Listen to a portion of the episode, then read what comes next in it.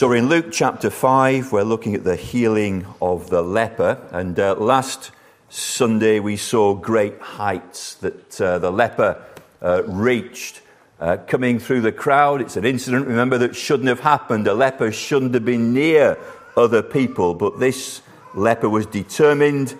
He makes his way towards the Lord Jesus Christ. He expresses his faith, his unreserved faith. Uh, you can make me clean. You can do something nobody else can. You can make me clean. But his doubt is there. Uh, he wonders if Christ is willing. Why should he bother with somebody like him? It's an advanced case. Parts of his body would have uh, dropped off, the nose dissolved, the smell, the effects, the voice. It's an advanced case, Luke says. He's full of leprosy.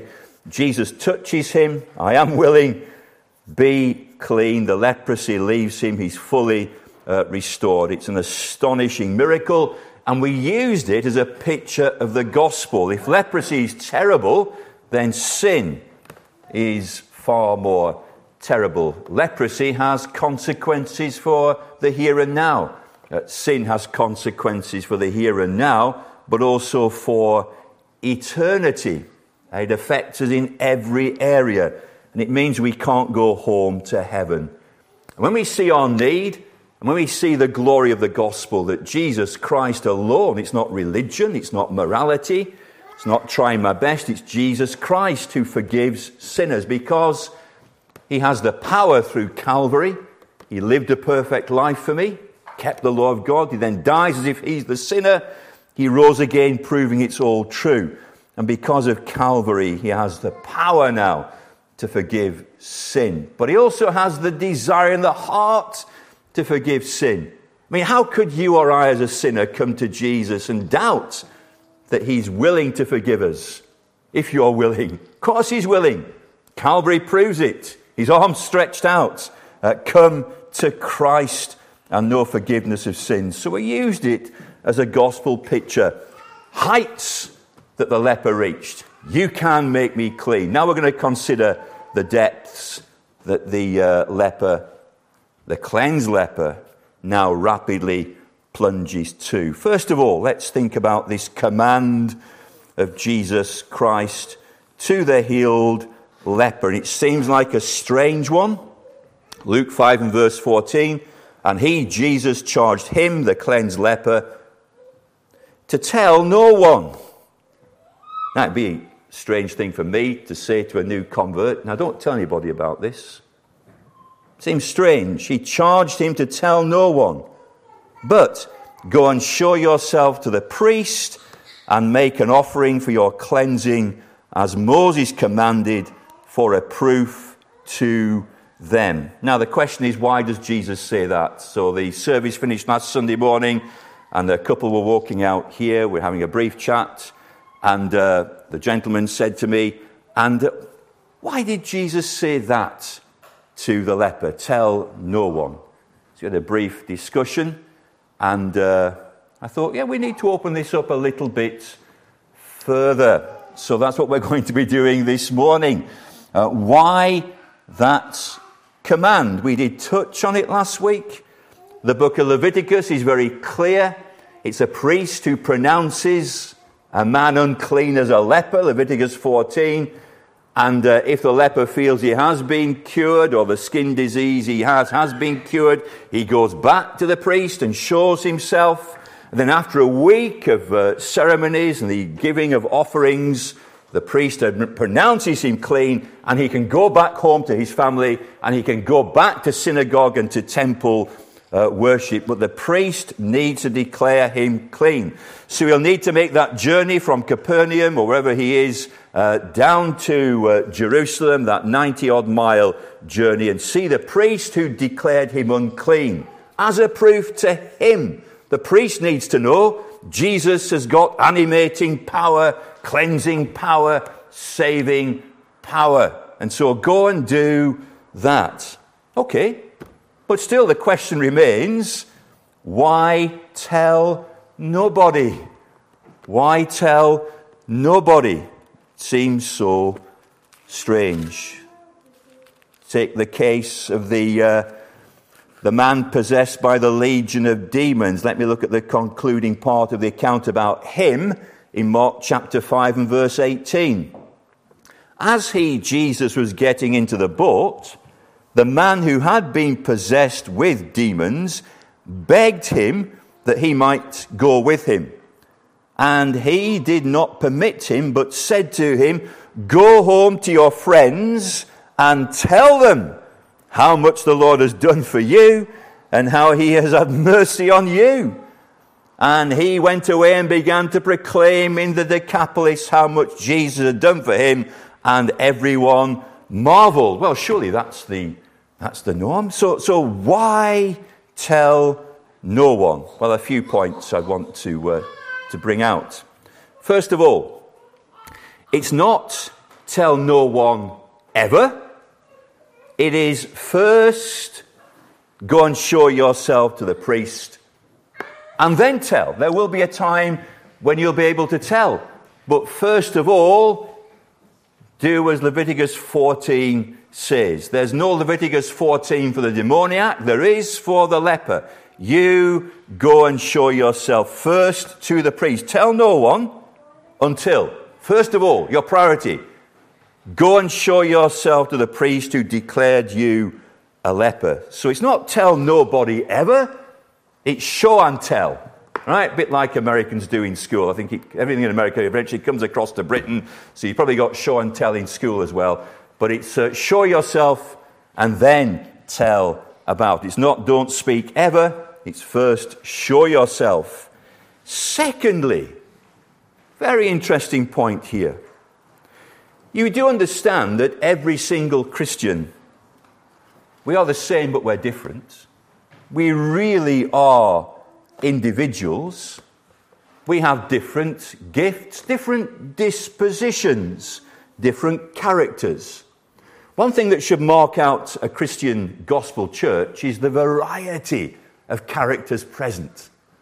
And so you ought to see different responses and different ways of doing things. If you go on to Queen Street, puts us to shame, you'll find lots of cults there, particularly Hare Krishna. They're very popular there. But if you join a cult, then you conform to an outward appearance. So the shaved head, little ponytail, uh, you wear certain clothes and you do certain things. Uh, cults generally dress in a certain way, speak in a certain way, do certain things. You all have to do this particular routine. If a gospel church becomes too heavy in its shepherding, then the congregation will become very, very uniform. Yes, sir, yes, sir, three bags full, sir. Do exactly as the elders say. In a healthy church, that's not the way it is. We express our different opinions and views, and the great shepherd leads us in slightly different ways. So, a case in point is Peter and his brother Andrew. Peter up front, speaking to crowds. Andrew, you never find him doing that. He's the quiet one. He works in the background. He, he brings people to Jesus. He talks to a friend. He brought Peter. We're all different characters. With some of us, we're all keen to share the gospel, aren't we? Any, any Christian worthy salt or living or, uh, you know, still with a spark wants to share the gospel. Some of us are more upfront by showing than we are telling the life. But then, when the words, we have the opportunity, we do use words. Some of us, we're just keen to tell it all to all and sundry. Uh, our life needs to be there as well. Both are important, but there's a difference in emphasis and a spectrum between the two. So we need to bear that in mind as well. Jesus Christ, the great shepherd, might lead you in a different way than he leads me. And we have to accept that. And different emphases at different stages of life uh, as well. Third point I'd make about this Jesus' command. We have to recognize the circumstances the leper was in and the circumstances that the demoniac was in. The leper was in the thick of it. Jesus is present. And Jesus is powerfully preaching in the power of the Holy Spirit. And the focus of the Gospels isn't on the miracles, it's on the preaching and it's on the message. Christianity is a message. I have a message from the Lord. Hallelujah. And it's only that you look and live. It's a message. It comes from Jesus. It's a message. And that's where the focus needs to be. And the leper is one of the exhibits. Here's exhibit A show and then tell. So Jesus is preaching. Listen to what he says. See what he's done in the life of the leper. Now, with the demoniac, he's the other side of the lake. Jesus spends just a, a brief time there. And now Jesus is leaving that area. Uh, he's not going back to the Decapolis, he's going back across the lake into Galilee. Jesus is leaving. The healed demoniac wants to come with him. No, no, I'm leaving. You stay. You stay, stay and say. Declare to the people all the Lord has done for you. So they have different circumstances. So to answer the question, if you're watching on YouTube, remember that conversation we had here? Well, this is all developing from what you asked last week. So it's good to interact with the pastor.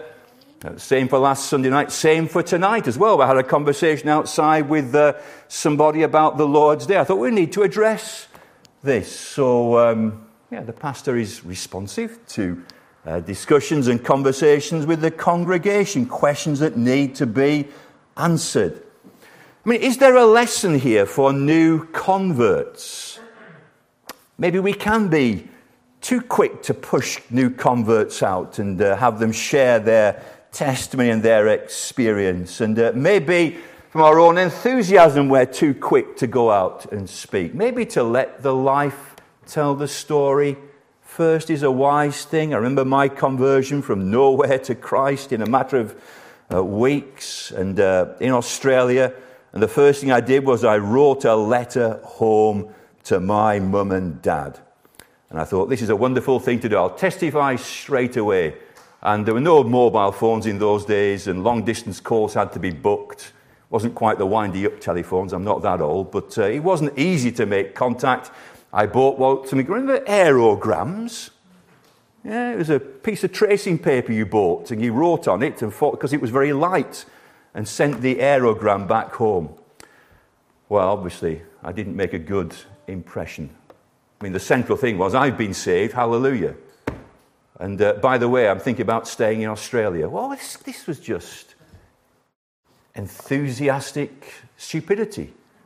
And uh, my dad was about to get in a flight and bring me home. He, he didn't uh, in, in the end. But I went home and then I was, I was full of it. Maybe, maybe, you know, looking back, hmm, is that the best way to approach things? But anyway, just to leave that thought with us. So there's the first thing Christ's command. Now, secondly, the leper's response. It's indicated really in verse 15 of Luke chapter 5. We have a but, but now, even more, the report about him went abroad. The details are given in Mark's account, which is why I, I read it in particular. See to it you say no one to anyone, but go and show yourself to the priest and uh, offer for your cleansing what Moses commanded. But, but, he went out and began to talk freely about it and to spread the news. Start spreading the news. He's spreading the news. Every time I read that verse, I think about Frank Sinatra's keep start spreading the news. I'm leaving today. No, well, he's, he's so keen. He's so enthusiastic. Don't speak, go and show. But, but he went out, he's full of it. Hmm. Was he wrong? Let's have a question time and thoughtful discussion about that. Was he wrong? Do you have any sympathy with him? Maybe you do. He's so full of joy. What a change. What a wonderful change in his life has been wrought. What a complete difference now for the leper. Do you have any sympathy with him? Was he wrong to have gone out and spread the news? Well, yeah, he, was. He was absolutely wrong. This is sin. This is sin. Mean, the hymn we sang at the start. I call it my supreme delight to hear thy dictates. Don't tell anyone. Go and show yourself to the priest. I call it my supreme delight to hear thy dictates and go and do as I like. That's, see, that would be the hymn of, that'd be the honest hymn of many Christians. Let's, let's, let's be honest. As Christ speaks today, what are you and I going to do about it? Might criticize the leper. Maybe we've got sympathy with the leper because we have the same sort of opinions and thoughts. Well, that's what he thinks. But I'm so full of it, I'm going to. How, how do I respond to his word? Well, that's for somebody else. I wish so and so was here. They're not here. Get over it. You're here. I'm here. Hear thy dictates and obey. He was wrong. This is sin. So he goes from the great heights of faith, you can make me well, to the depths of rapid disobedience. See, Jesus wasn't ambiguous about what he said. Jesus is never ambiguous about what he says. And the Ten Commandments are, are there. I haven't come to destroy the law, I've come to fulfill the law. There it is. Hear thy dictates. Jesus is so very, very clear. But here's this man enthusiastic, there's the excitement, there's a misplaced zeal. Now, our emotions are very real, they're very powerful, passions in our hearts. Never be guided by emotion. If anger is rising, don't open your mouth. Right? Feel the red mist?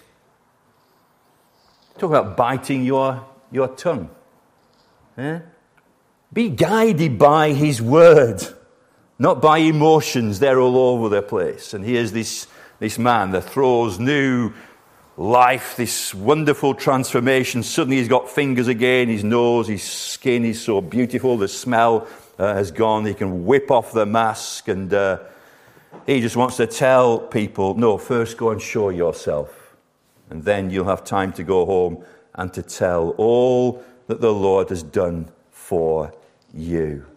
I think in the area of sharing the gospel, I don't think there's any danger of Jesus having to say to you and me, not yet. I think maybe we need that prod. Get out. Get out and speak and say and do something. So Jesus was very clear. The leper's response was one of disobedience. Now, the consequences were pretty far reaching for the Lord Jesus Christ. And it comes out again clearly in Mark chapter 1 and verse 45. But he went out and began to talk freely about it and to spread the news so that, see, in his enthusiasm, he wants to help the cause of the gospel. But because he's not being guided by the wise words of Jesus Christ, he's actually going to be a hindrance to the gospel. How can sharing the gospel be a hindrance? In this case, it was a hindrance.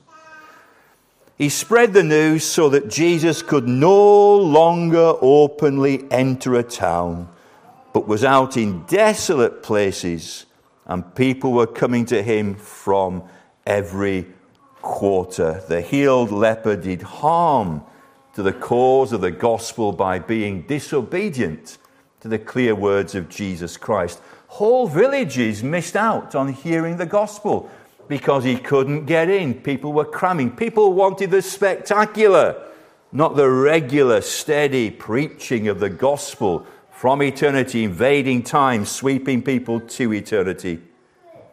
It is interesting, though, that the leper gets no direct rebuke from the Lord Jesus. Final point I want to make this morning then is Jesus' response. And it comes out in verse 16. just a little on verse 16 of Luke chapter 5. I'm going between Mark and Luke, so I may be confusing you, but we're in Luke 5, verse 16. But, this is Jesus now, he would withdraw to desolate places and pray. Now, here's, here's a big lesson. Jesus prayed. He withdrew, he prayed. He saw the need for, for prayer. Prayer. Jesus in prayer. Now, he really is a man. Man, there is a real man. He's really also Almighty God's. He needs to pray. He gives us a pattern. He gives us an example. We need to follow him. He withdrew, he prayed. Now, notice prayer. Prayer. Prayer is so much emphasized in the life of Jesus Christ. I don't think he took a scroll out with him. See, Bibles weren't as freely available. He didn't have an iPhone with an app on as you or I might do, or press a button and uh, the scripture is read to us. No, but the emphasis is on prayer. Prayer. Prayer. I'm sure he meditated on scripture and prayed it back to his heavenly Father. The scripture's in his heart, in his mind, and he's forming his, his prayer. But he spends time alone with his heavenly Father. And now that's absolutely vital. And coming to a conclusion of my 21 year ministry here as pastor, I've ever told you the most important thing I've ever heard in 45 years as a Christian? Have I mentioned it here on any occasions. I think of all the sermons I've ever read and all the conferences I've been to the books I've ever read. Most important thing, vital thing I've ever heard was on the night I was converted when a man said to me, Every day, remember to read your Bible and say your prayers. But I want to make the emphasis on prayer. Prayer, because we can do that anywhere, anytime. What we have with the Lord is a relationship, and we need to keep that real natural. My prayer times are often as I walk around Hendre Lake with the dog. I haven't got a Bible with me? Prayer. Remember days of being very, very busy, talking with somebody just yesterday, busyness of, of life. Use a car journey, use a bus journey, use a train journey, use the walk from Queen Street to the, the office. It's prayer. It's not a religious routine, it's prayer, it's relationship. Some of the best chats I have with Jill, and she sat in the little doorway there. I'm sure she's watching what's happening outside as well. Um, when we walk around the lake, suddenly things we haven't got time to talk about. There's time. There's time. And so to pray. And Jesus knew the need to pray and he withdrew. But keep it real keep that relationship warm uh, with the Lord through Jesus Christ. J.C. Ryle has got this to say, and um, Dale Ralph Davis, I'd recommend this wonderful commentary on Luke's Gospel. Um, he's quoting Ryle and adds one or two comments of his own. Here's Ryle to start with. There are few professing Christians, it may be feared, who strive to imitate Christ in this matter of private devotion there's an abundance of hearing and reading and talking and profession and visiting and almsgiving, subscribing to societies and teaching at schools. And Davis and adds, and might we add attending conferences, writing blogs, posting on Facebook, tweeting and texting and Instagramming. And back to Ryle. But is there, together with all this, a due proportion of private prayer? Are believing men and women sufficiently careful to be frequently alone with God?